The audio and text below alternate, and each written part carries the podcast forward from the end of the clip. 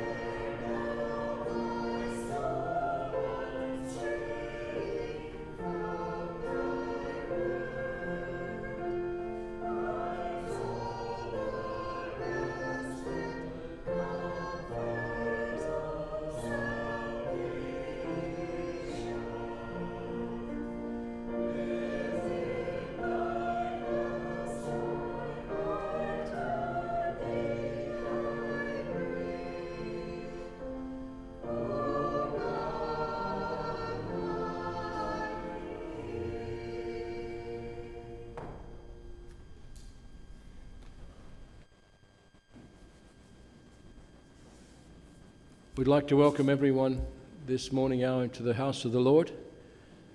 Um, there are many missing today.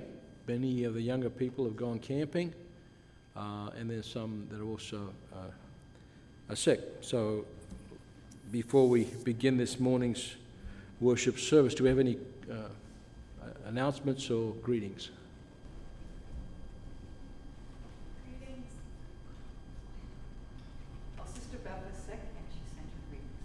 Thank you, Sister Vicky.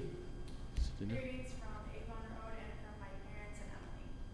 Thank you, Sister Dina. Welcome. Give our greetings also to Avon and to your parents. Just want to ask prayers for Sister Nina. She's not doing very well health-wise. She's um, struggling with high blood pressure right now. Just waiting to see a specialist, so keep her in your prayers.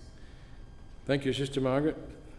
Sister Margaret has uh, announced that Sister Lena Becky is not doing well. She needs our prayers, and um, she's suffering with high blood pressure, amongst other things. So please keep her in your prayers. Any other announcements? if not, um, We are still in the month of July, so we have for the focus of the month the Cheerful Giver uh, ministry, and uh, I believe Kitchener is dealing with Cheerful Giver this month. Is that correct? They're doing the packing. It's for the Ukrainian uh, support, uh, so you still have time to, to support that. Lord willing, CFG, although it's the first week of the month, it will not be singing. Last Wednesday it was announced that we will continue with Camp Memories. Uh, is that correct? I believe so. It was Camp Memories, and uh, it was mentioned because we didn't have enough time. We'll continue on. We'll have a singing maybe a week down the road, but we don't want to discontinue that. So that's for CFG on Wednesday. I have greetings from Brother Mila and Sister Ildi, who uh, are on vacation, and my wife Millie, who is not feeling well, and also from Brother Mike Palanaki and Sister Teta from Windsor, they extended greetings to the congregation. Now, I've got area sing down here. I'm not sure if Sister Dina can confirm. The area sing was scheduled for August 7. Are you ready for that, or is it going to be Kitchener Strasbourg? No. Sorry, I'm. Ancaster. Thanks, Sister uh, Bethany. So, uh, because they, they were on the schedule, because they're not ready, it's going to be Ancaster. That's next Sunday, Lord willing. So we'll re- re-announce that as well, just to keep you uh, on notice as far as that is concerned. Before we open the word, let's all bow our heads in prayer.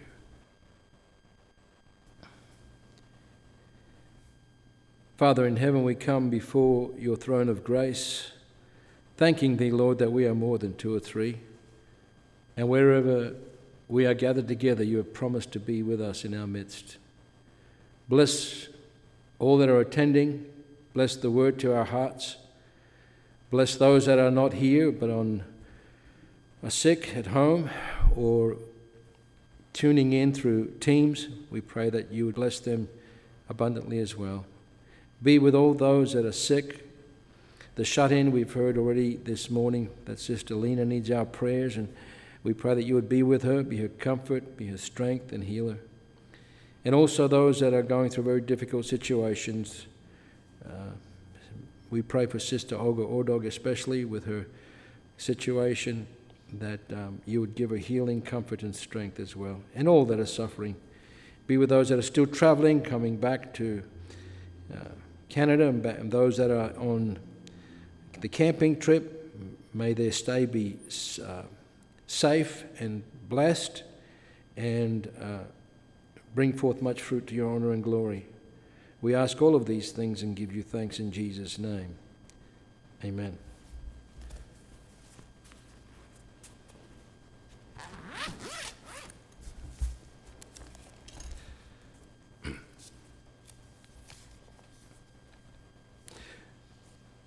With the Lord's help, I'd like to read from the book of Amos, the book of the prophet Amos. He's one of the minor prophets, and um, it's right after Joel and before Obadiah. So, the book of Amos, chapter 4.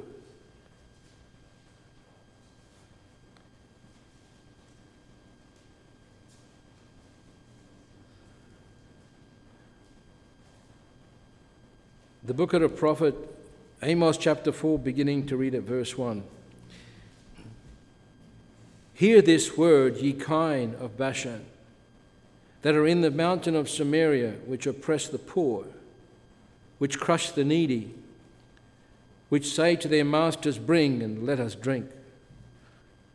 The Lord God has sworn by his holiness that, lo, the days shall come upon you, he will take you away with hooks and your posterity with fishhooks.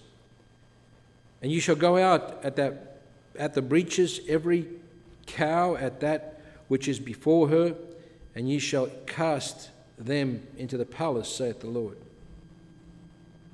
Come to Bethel and transgress.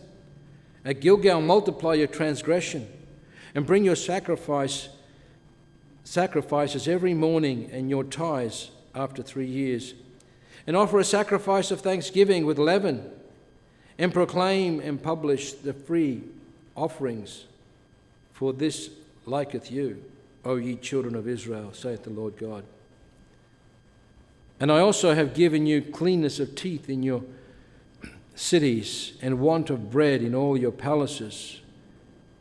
And have ye not returned unto me, saith the Lord?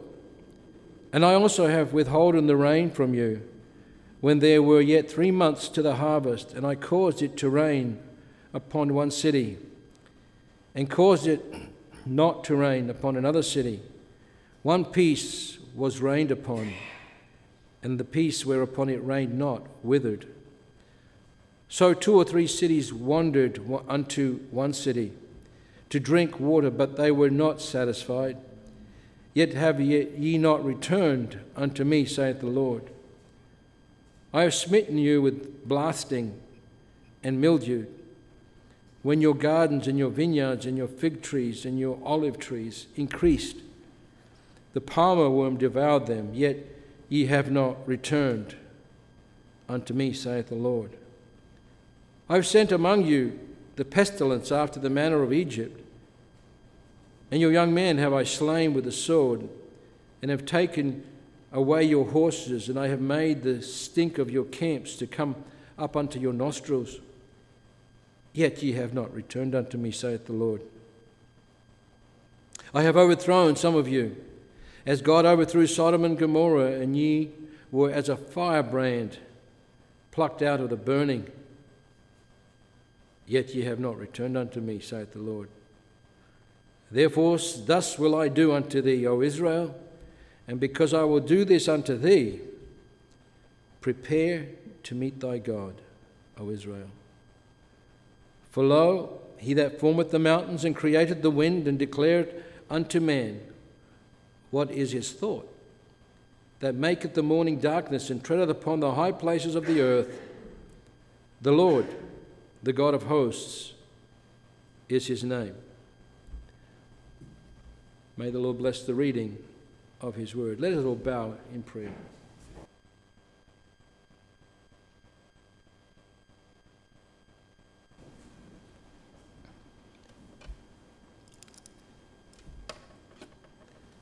Loving Father in heaven, we come before your throne of grace. You are the only wise, true God, the immortal, invisible, wise, true God. You are the source of truth, and yet you are also the source of love. And we come unto Thee because we seek your mercy, we seek your love, we seek your grace. We pray that this morning may be yet another day in which we can worship you in spirit and in truth, and that all we hear, read, sing, and understand would redound to your glory. For thereunto we have been made, and the chief end of man is to love you as God and enjoy you forever. You seek our love because you first loved us. And if we love you, Lord, we pray that we would keep your commandments, not as Israel of old, who spiraled down in depravity. We pray that you would be with us as your word goes forth, that it would be your Holy Spirit that is our teacher and not human flesh and that each and every one of us would respond in kind to your grace offered to us this day. Father, we, as we mentioned already, there are many amongst us that are not here and that are suffering in various ways. We pray that you would be with each and every one of them, that you would be their comfort, and regardless of what they are going through, that they would know that you are with them this is perhaps the most important thing that you are with them. You have not forsaken them. And Lord, you will work all things out for your good according to your purposes to them that love you. Father in heaven, we pray that you would be with all those of our loved ones throughout this world.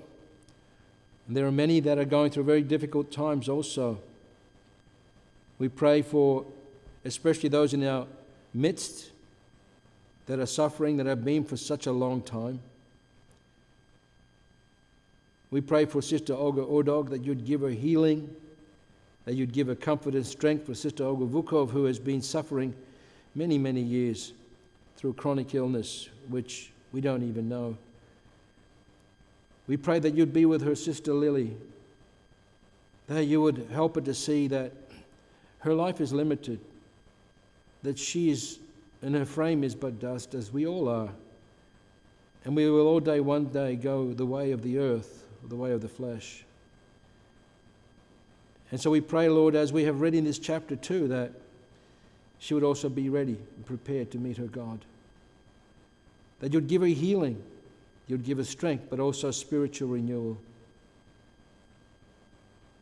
Father, we pray for the many unconverted in our congregations. There are many that have heard your word for many, many years. Lord, open their eyes that they may see, as your prophet said to his servant. Lord, we pray that you would help them see that this life is fleeting and empty, without purpose, to those that do not have Thee as the Lord and Saviour. And we pray that you would convict their hearts, Lord, not by humans, but by your Holy Spirit, who will convict the world because of sin, because you have gone to the Father. Lord, we pray that you would be with those that are lonely and shut in, the isolated, the the fatherless, the widows, the widowers. There are many in our congregations. Comfort them, strengthen them. Those that are going through various trials, be with them. May they seek your face for comfort and strength. We pray for the brethren in Ukraine that the, the war front that is constantly shifting and moving closer to the west. We pray that you would be with them and comfort them. Give them wisdom to know what decisions they need to make to do, make which decisions they need to make in this uh, very difficult time, a perilous time. Be with your preachers and teachers throughout this world, that your word may ring forth, that many more would hear the gospel message and be saved. And now be with us in this day. Help us to enjoy the fellowship that we have while we, can, while we have it, and to glorify Thee for, for providing this to us. For we ask these things in Jesus' name. Amen.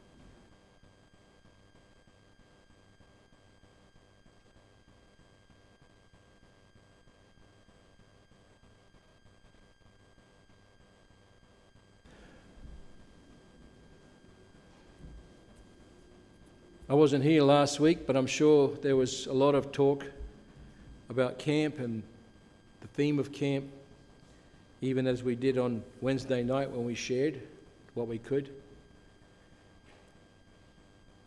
And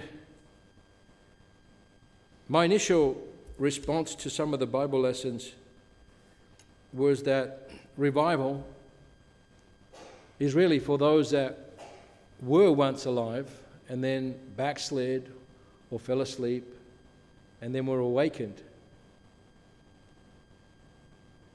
But in history, the revival was not just for individuals, it was for churches where they stopped functioning, even the members. And then because they revived, then those that were attending the church were able to hear the truth.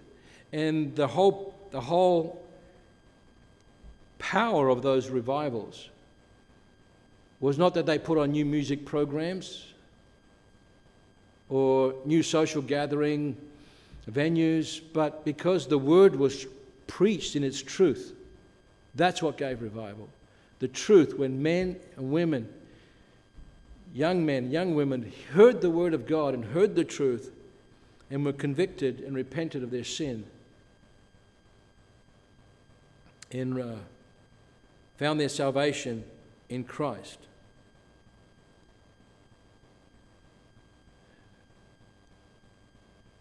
The book of Amos came to my mind just yesterday. I was thinking of this very, script, this very scripture that we read this morning, and I mentioned it once or twice in, from this pulpit before, verse 12 of chapter 4. Therefore, thus will I do unto thee, O Israel and because I will do this unto thee, because I will judge you, because I will take you away, because I will, I'm commanding you, prepare to meet your God. Prepare to meet your God. There is definitely a responsibility on each and every one of us to, be, to prepare. Unlike some teachings where we can have nothing to do with it, we said already uh, on many occasions that revival is initiated by God, initiated by the Holy Spirit. But there is an expected response from each and every one of us to prepare to meet our God.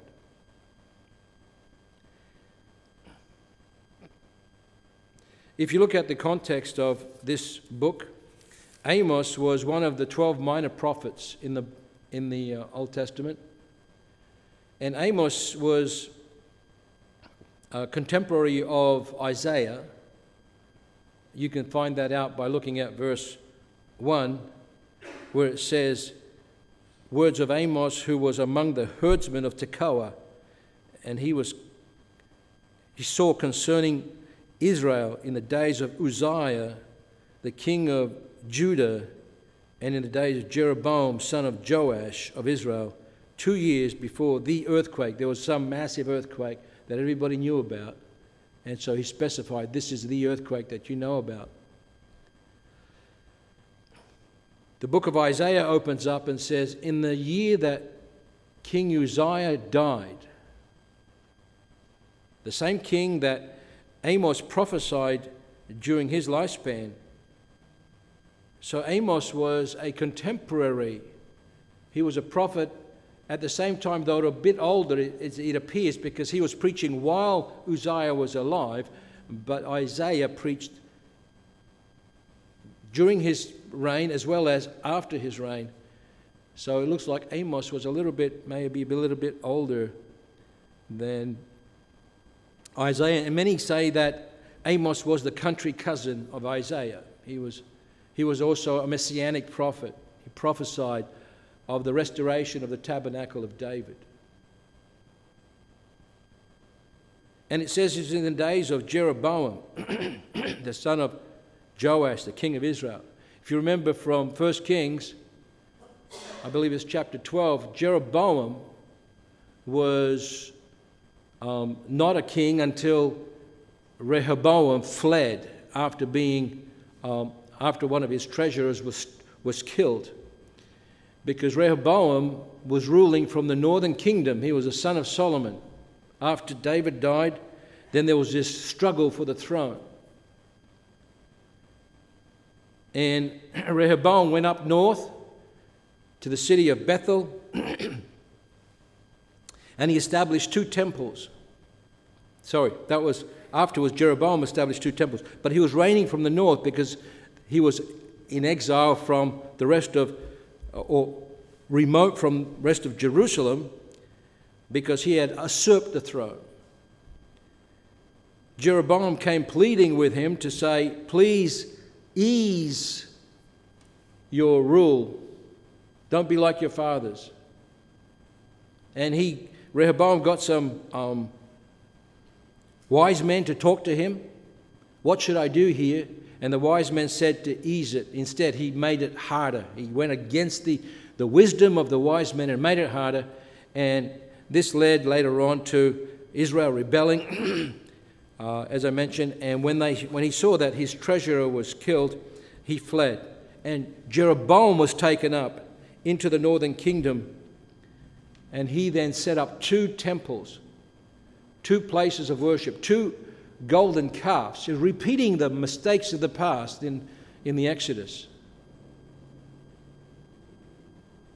And he says, almost identical to what Aaron said, These be your gods. And so the spiral kept going down and down and down, and Israel went into idolatry. and they became wealthy through uh, Jeroboam's conquests.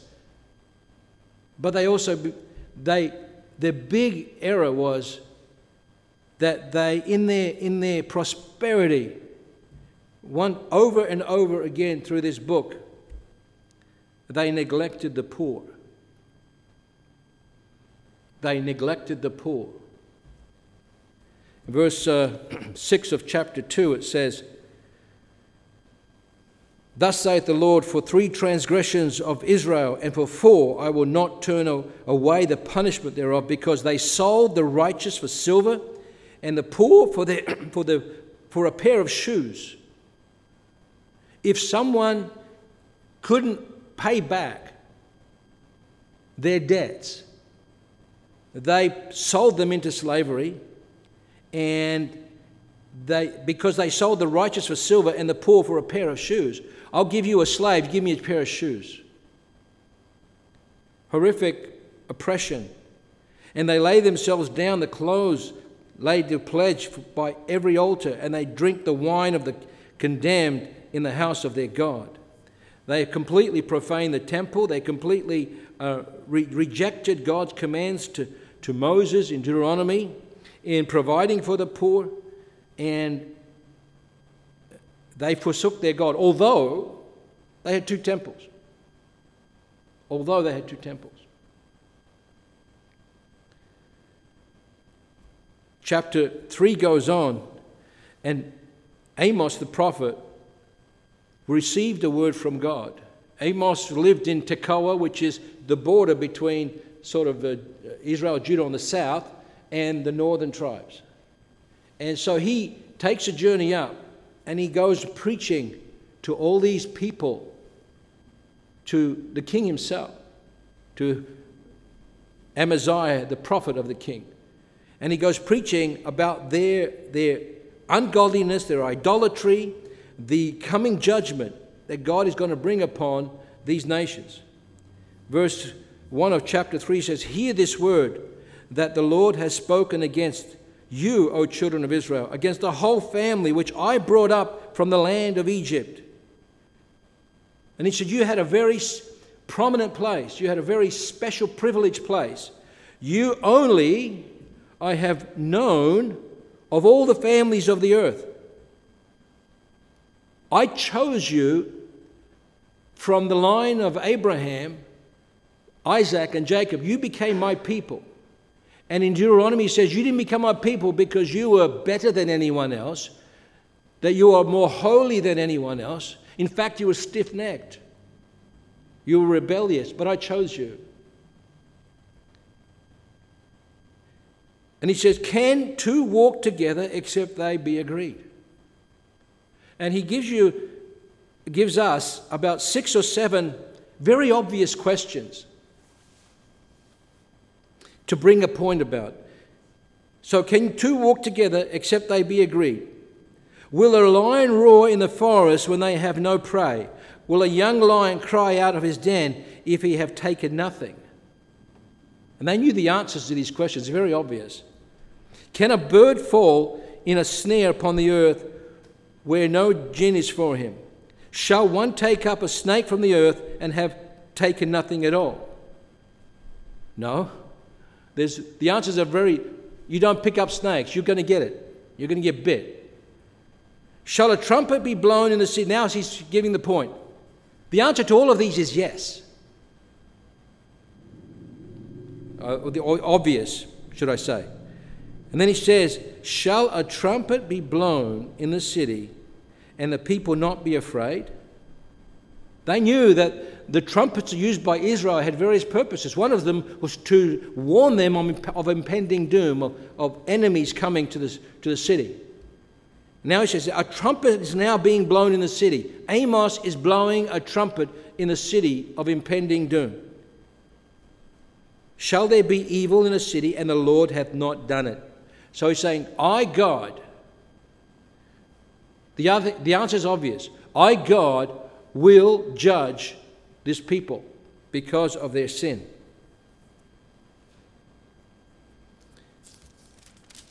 That leads us to chapter 4. He, he, he goes on with individual um, cities, Tyre and Gilgal and, and um, Judah, uh, Israel itself, Damascus. There's about six cities that he has impending judgments for because of the way they have been living. Chapter 4, he says, Hear this word, ye kine of Bashan. You, in crude terms, you fat cows of Bashan. You feed yourself. You stuff yourself. That are in the mountain of Samaria, which is where the northern kingdom is, which oppress the poor, which crush the needy, which say to their masters, Bring and let us drink. And it's not Kool Aid, it's wine. Drink and party and revel. The Lord God has sworn by his holiness that, lo, the day shall come upon you that he will take you away with hooks and posterity with, with fish hooks. And you shall go out at the breaches. Every cow, he's again keeping the same metaphor, at that which is before her, and she shall be cast into the palace, saith the Lord. Come to Bethel. Now he's being mocking here. He's being sarcastic here. This is Bethel was their place of worship of the golden calf and Gilgal. Come to Bethel and transgress. Go ahead, sin. And Gilgal, multiply transgression and bring your sacrifices every morning and the tithes for after three years. And offer a sacrifice of thanksgiving with leaven, with things that represented sin, and proclaim and publish the free offerings for this liketh you, O ye children of Israel, saith the Lord God. There are many in this world that say they believe in God, that trust in God, but they do everything against God. You know, I'm thinking of when it talks about, later on, it talks about um, uh, God withheld the rain and only in one city. He said he stopped it raining in one city or, or let it rain in one city and stopped it from the nearby city. That's how sovereign and how powerful he is. He can stop the rain over here, but let the rain go here. And you never returned.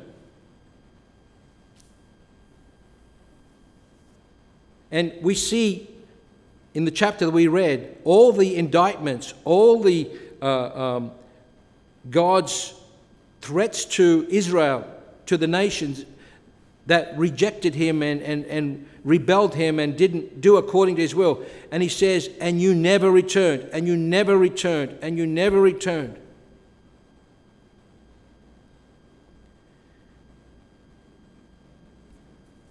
When I think of that, I, I thought about what's happening in, in Ukraine now. That this world is dependent on the grain in Ukraine. That 40% or so of the world's grain comes from the Ukraine.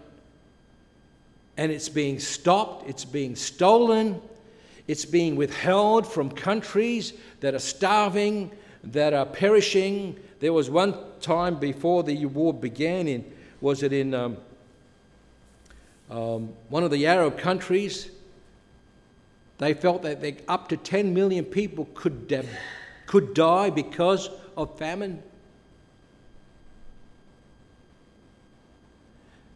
The world, the Bible says, the earth is the Lord's and the fullness thereof. And whether you're Arab, Greek, Jew, uh, uh, Christian, whatever it is, they're still God's creation.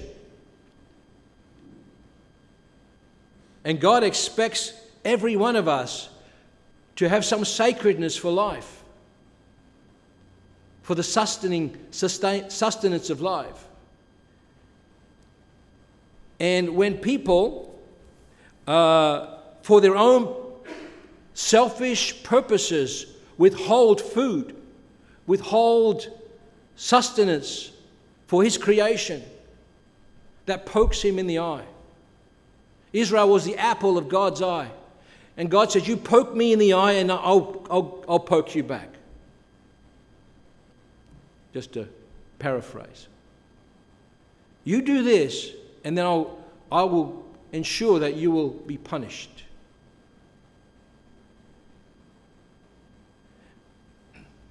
The real question that came out what is the takeaway for us? Sure, we, we, we don't do that. We don't, with, we don't um, condone evil rulers' decisions. We think that he should allow this to happen, that he shouldn't have started, Putin should not have started the war. We all believe that. I hope so. But what is my part in that? Because it's over there, it's on another continent, it's in another place.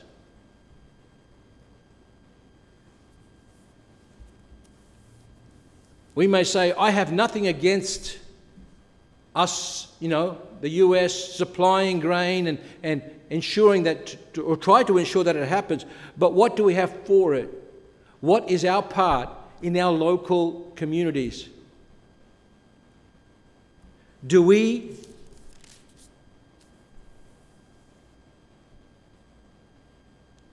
do we in any way do what the, Jesus told us to do? Feed the hungry, give drink to the thirsty, clothe the naked, visit those that are sick, visit those that are in prison. You may say that if I don't do it, it's not as bad as what these people in Israel did. It's not as bad as what Putin did. But every single one of us, as we act as a church, as a body of Christ, as we don't withhold our hand, make a big difference. If not materially, maybe a drop in the bucket for the world, but what it does for spreading the gospel of Jesus Christ, what it does for letting other people know that we care.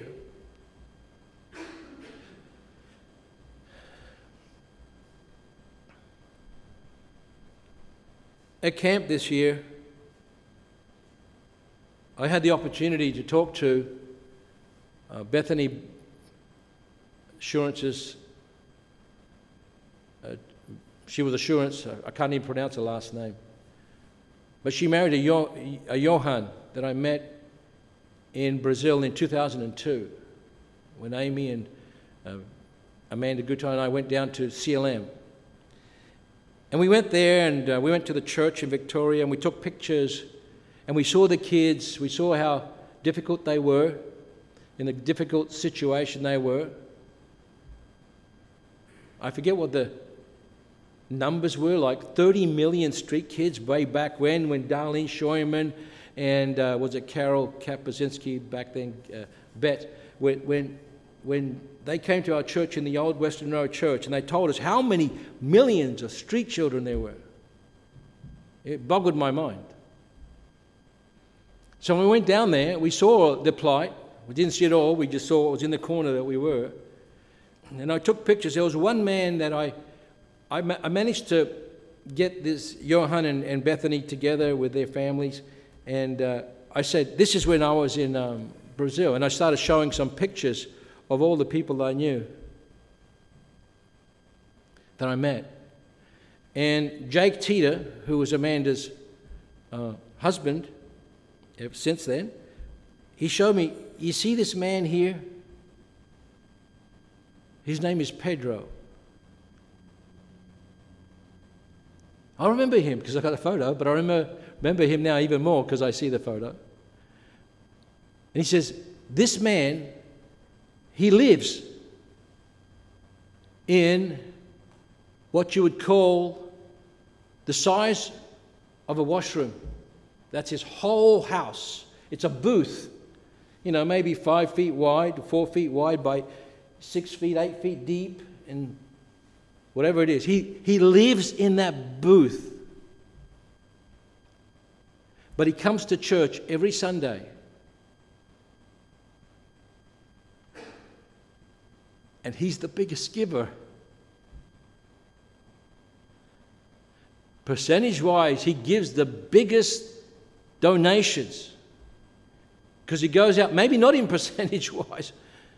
He said he's the biggest giver. He's got a heart of God. He has passed on since then to his reward. But it really humbled me.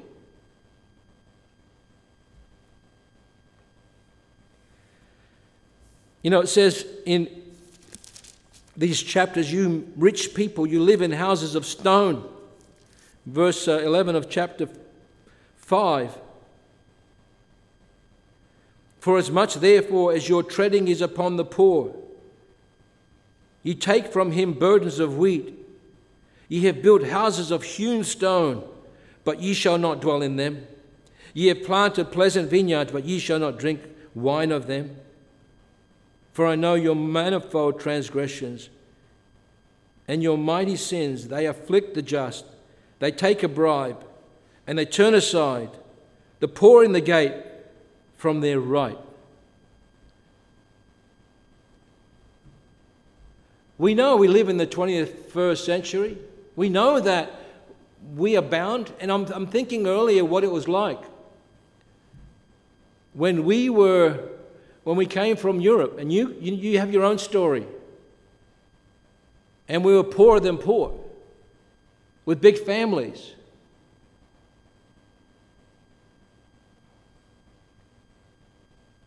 Where dad had to work 16 hours a day, where the fridge was empty many times.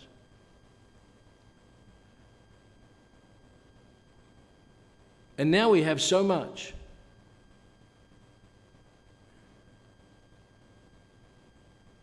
Are we somewhat like these people?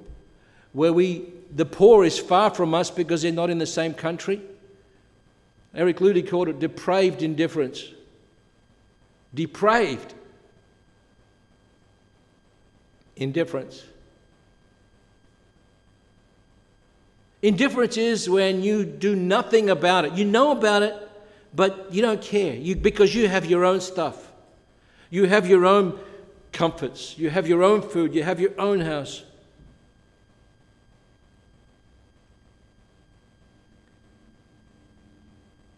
Perhaps one of the things that God is going to, not, not perhaps, I'm sure. Because Jesus himself said it. He said, I was in prison. I was hungry. I was thirsty. I was naked. And you never fed me. You never clothed me. You never visited me. This is an open book exam. You have the questions, and I have the questions ahead of time. What are we doing? Yesterday, and I, and I felt bad, we, we threw out old ca- an old couch which was all cracked up and so forth. We tried to sell it on whatever it was. Nobody bought it. But as Ryan and I were throwing this old couch out, he said, I felt bad. I don't know what was going through his mind, but I felt bad too. Throwing this thing out, somebody in this world could easily use that.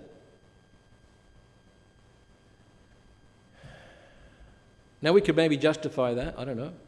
But what about the things that we do have that we can do? Are we too busy? Are we holding our money too close to our chests? Are we putting our bank accounts on a very tight monitoring.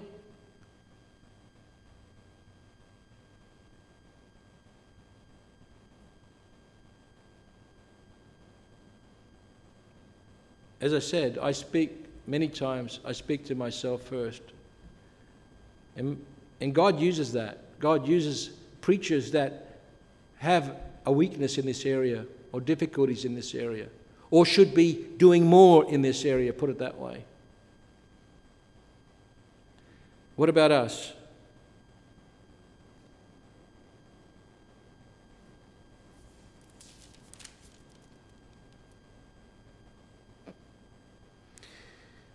God promised, God said, He had sworn by Himself in chapters, chapter 6 The Lord God has sworn, saith the Lord of hosts, I abhor the excellency of Jacob and hate his palaces. Therefore, I will deliver up the city with all that is therein.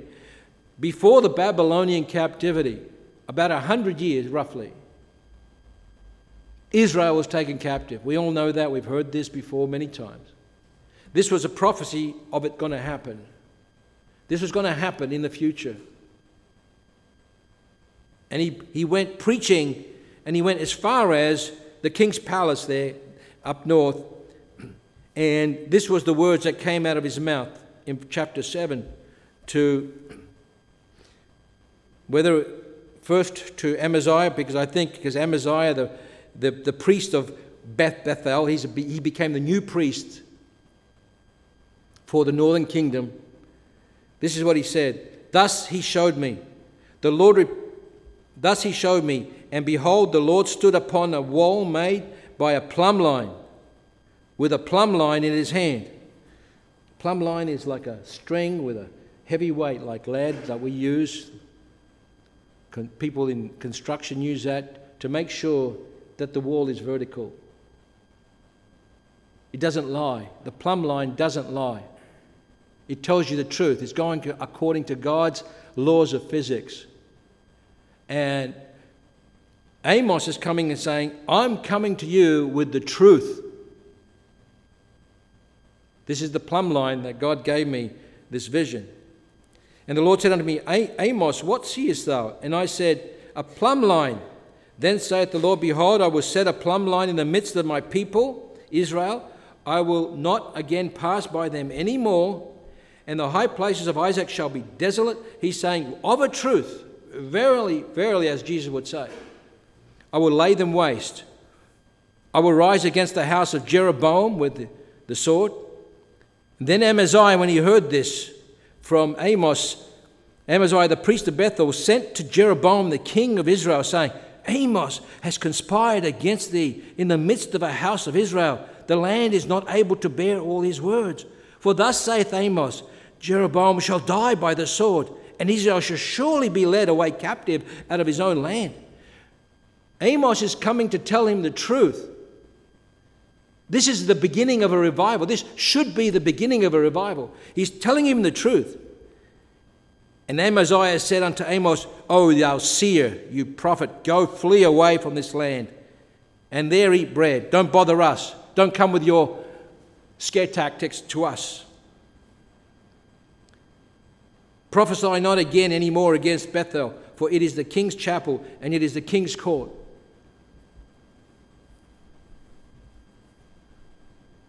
You've heard of, and it's happened in, in, in my family too with, with the kids, when you talk to them about the truth and they don't want to hear it anymore.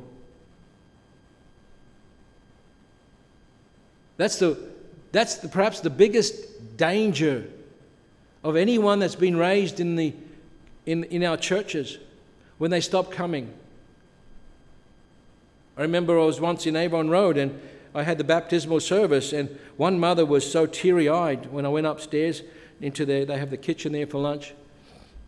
Because she heard that I had a sermon there, and she was teary eyed. And I said to her, I won't mention her name, Sister, does your son still come to church? She said, Yes. I said, Then be thankful. Be thankful that he's still coming to church. Because it's not going to be the preacher that's going to convert you. It's going to be the Word of God. It's the Word of God which lives and abides forever, which, by which we are born again. It is the power of the gospel which Paul says is able to convert to them that believe. So when they're exposed to the Word, when they cannot, they cannot argue against the Word, it's done, it's set, it's in, it's in heaven, it's on earth in the Gospels, in the, in the Bibles we have. They may argue against you and see if you can have some they can have some better argument against you. But then they've got to deal with the word. Moses said, Why do you chide with me? Why do you tempt the Lord? You can't, you can argue all you want against the Word of God, you won't win.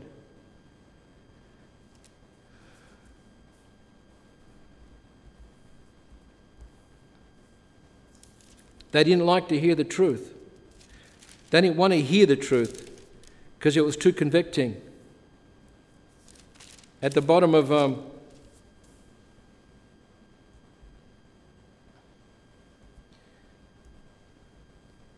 my page here in chapter 5, it says, Therefore the prudent shall keep silence in that time, for it is an evil time. Stand back, keep silent, look at what's going on, contemplate, meditate, think of what's going on, seek good, not evil, that ye may live. And so the Lord God of hosts shall be with you as he has spoken. Then he says, Hate evil and love good and establish judgment in the gate, it may be that the Lord, God of hosts, will be gracious unto the remnant of Joseph. There's, there's a character of God coming through. Though he promised pending doom, if those that hear his voice and turn and return, it will be that he could be gracious to them. Where have we heard that before? Lord says here, Love, seek good and not evil, that ye may live, and so that the God of hosts shall be with you, as ye have spoken. Hate evil and love good. Paul the Apostle says in Romans 12 to, to pursue evil, cleave to that which is good, depart from evil. I'm sure he's quoting Amos here. He had the Word of God in his mind and heart. And so, my dear ones, we've been raised with this Word. We've been raised with the Word of God. And we know that I'm human. I've gone through that stage too. Once the Word of God is in me, I need to hear the Word of God. I need to not deflect it, say, Depart from me, go away. I pray that God's word will never leave you. I pray that it will never give you peace. And many times I pray that God, do not give them peace until they have surrendered their lives to you.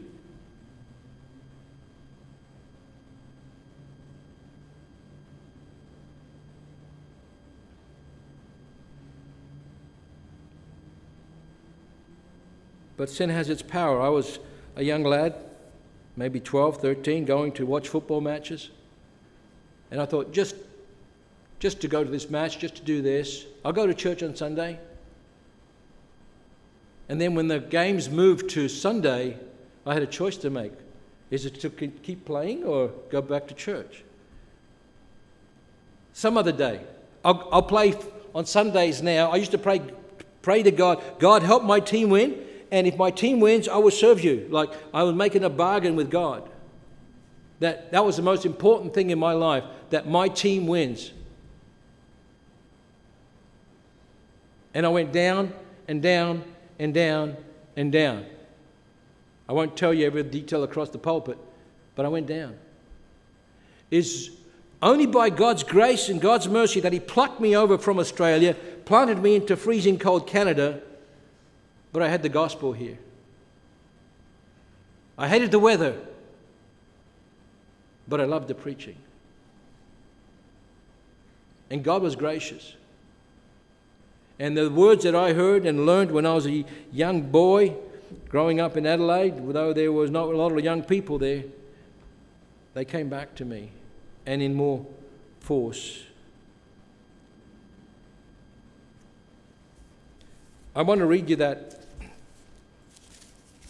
hymn. The one that I said that I met with brother Dave Kaposinski and Carol Betts camp, and we had a lovely uh, time reminiscing what it was like when he led the choir in 1997, beautiful songs. And, And I said, Brother Dave, I believe it was you and Brother Silaji, what I was told, that sent to Australia this, this the reel to reel tape on the gospel hymns. And I used to listen to it. That's, we didn't have anything else. We never had TVs, not for a long time until my other brother bought one. So we had this reel that my sisters would listen to, and my mum would listen to, and I was there and I was listening to it. And I remember this one because it was such a haunting song to me. Careless soul, while will you linger, wandering from the fold of God? Hear you not the invitation? Oh, prepare to meet thy God. Careless soul, oh, heed the warning, for your life will soon be gone. Oh, how sad to face the judgment, unprepared to meet thy God.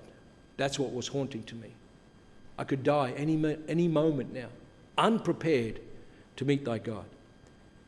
Why so thoughtless are you standing while the fleeting years go by and your life is spent in folly? Oh, prepare to meet thy God. Kill a soul, oh, heed the warning, for your life will soon be gone. Oh, how sad to face the judgment, unprepared to meet thy God. If you spurn the invitation till the Spirit shall depart, then you'll see your sad condition, unprepared to meet thy God. I pray that you don't try God tempt God to see how far you can go, you may not make it. We should never spurn the grace God offers us. We should never forget the warnings that He has repeatedly given through history to His people and to even our, those that we know, our loved ones. And they perished before they surrendered their lives to God. I pray that you would not pass that opportunity over while it is yet the day of grace. To him be the glory evermore. Amen. Will the brother please find a hymn?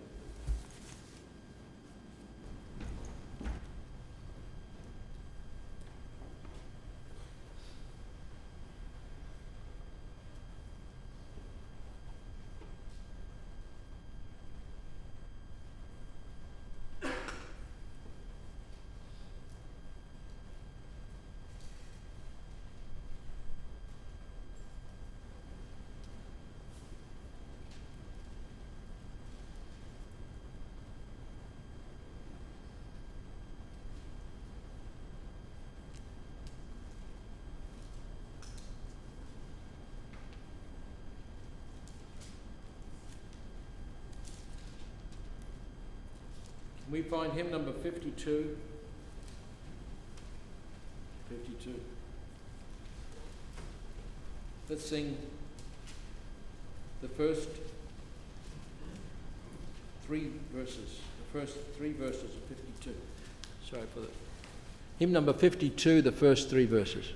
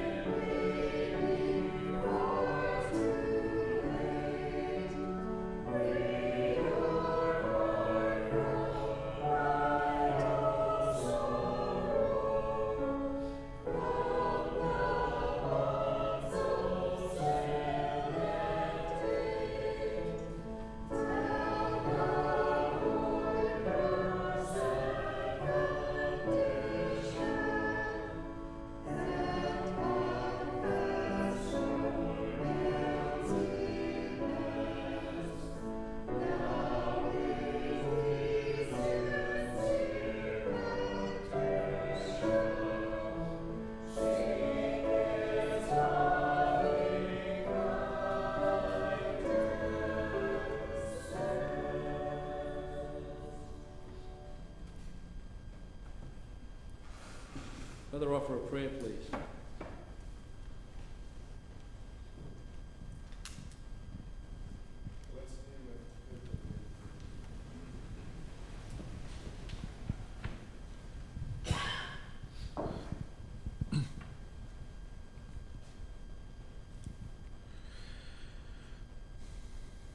Dear Heavenly Father and our Lord and Savior Jesus Christ, the Son and Holy Spirit, that are high above, looking even this hour on Sunday, is there any soul that's seeking thy face? We ask thee, dear and Heavenly Father, to mercifully look upon us, not because our good deeds, but because of thy love that you have had from the beginning of the world, and you have chosen thine own to guide them through this valley of death unto the promised kingdom of thine. Dear Heavenly Father, even this morning hour we were reminded of the many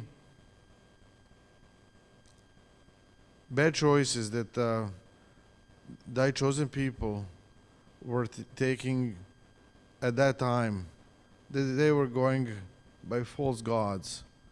They were building temples to themselves and not to thee to fulfill their sinful lusts and follow the desires of their hearts.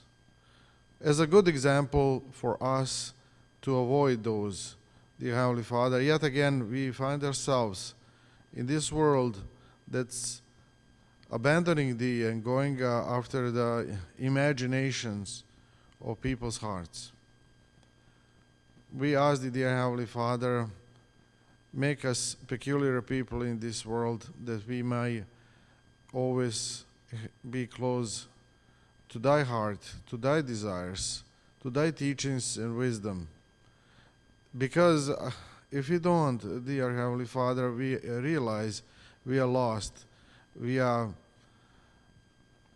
gone, and so are our children and those ones that we uh, love and hold, hold near and dear. Dear Holy Father, may this word that was uh, uh, shown to us this morning hour and sown uh, find the good seed, uh, the good. Uh, soil in our hearts. May it grow and may it bring it uh, 30 and 60 and 100 fold.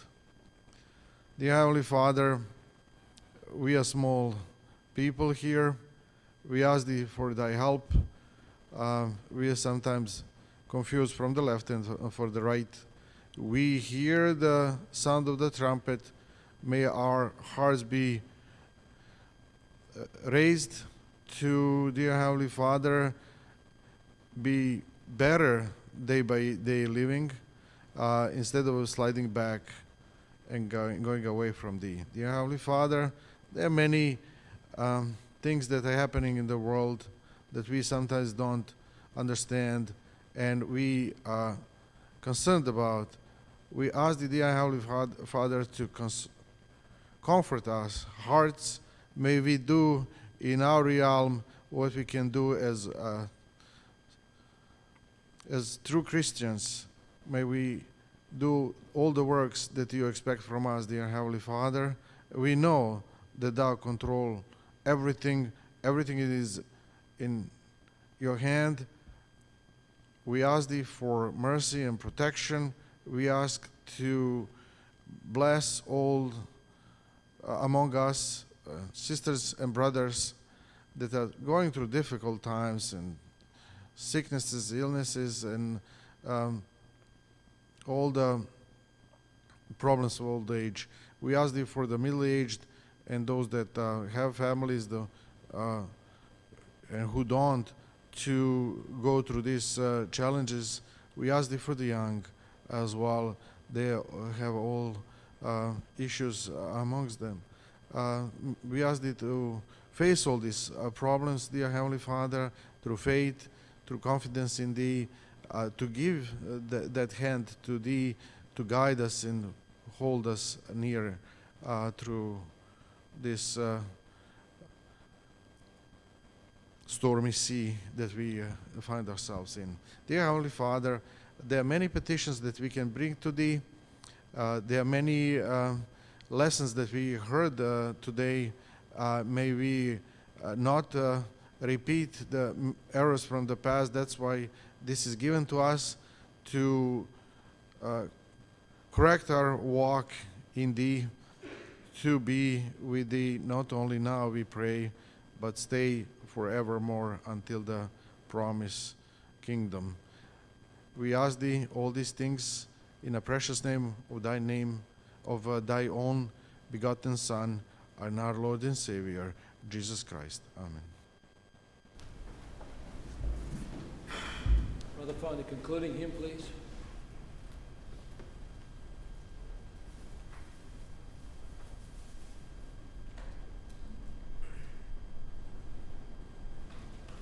One oh six, uh, find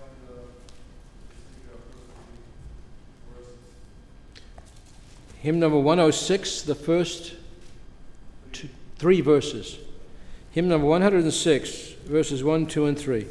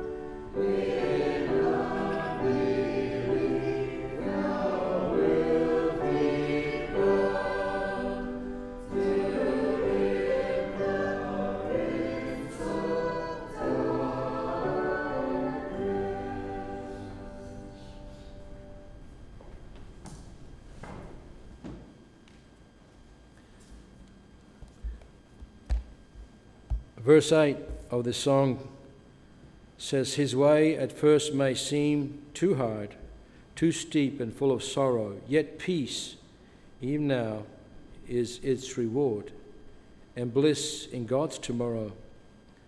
who through the narrow gate doth press, and inner peace will he possess, and very joy in living.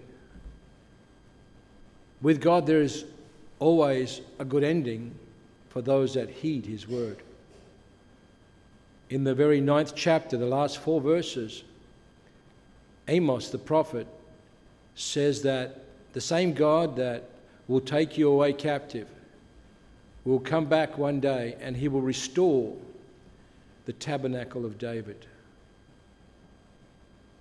He will restore the tabernacle of David. Brother mentioned also in, uh, in his prayer about the seed falling into good ground. The seed that fell into the ground with thorns, it says, didn't bring forth fruit because the cares of this world and the deceitfulness of riches choked it. The deceitfulness of riches, what it promises to give you, but it doesn't deliver. It promises you happiness and joy, but it doesn't deliver.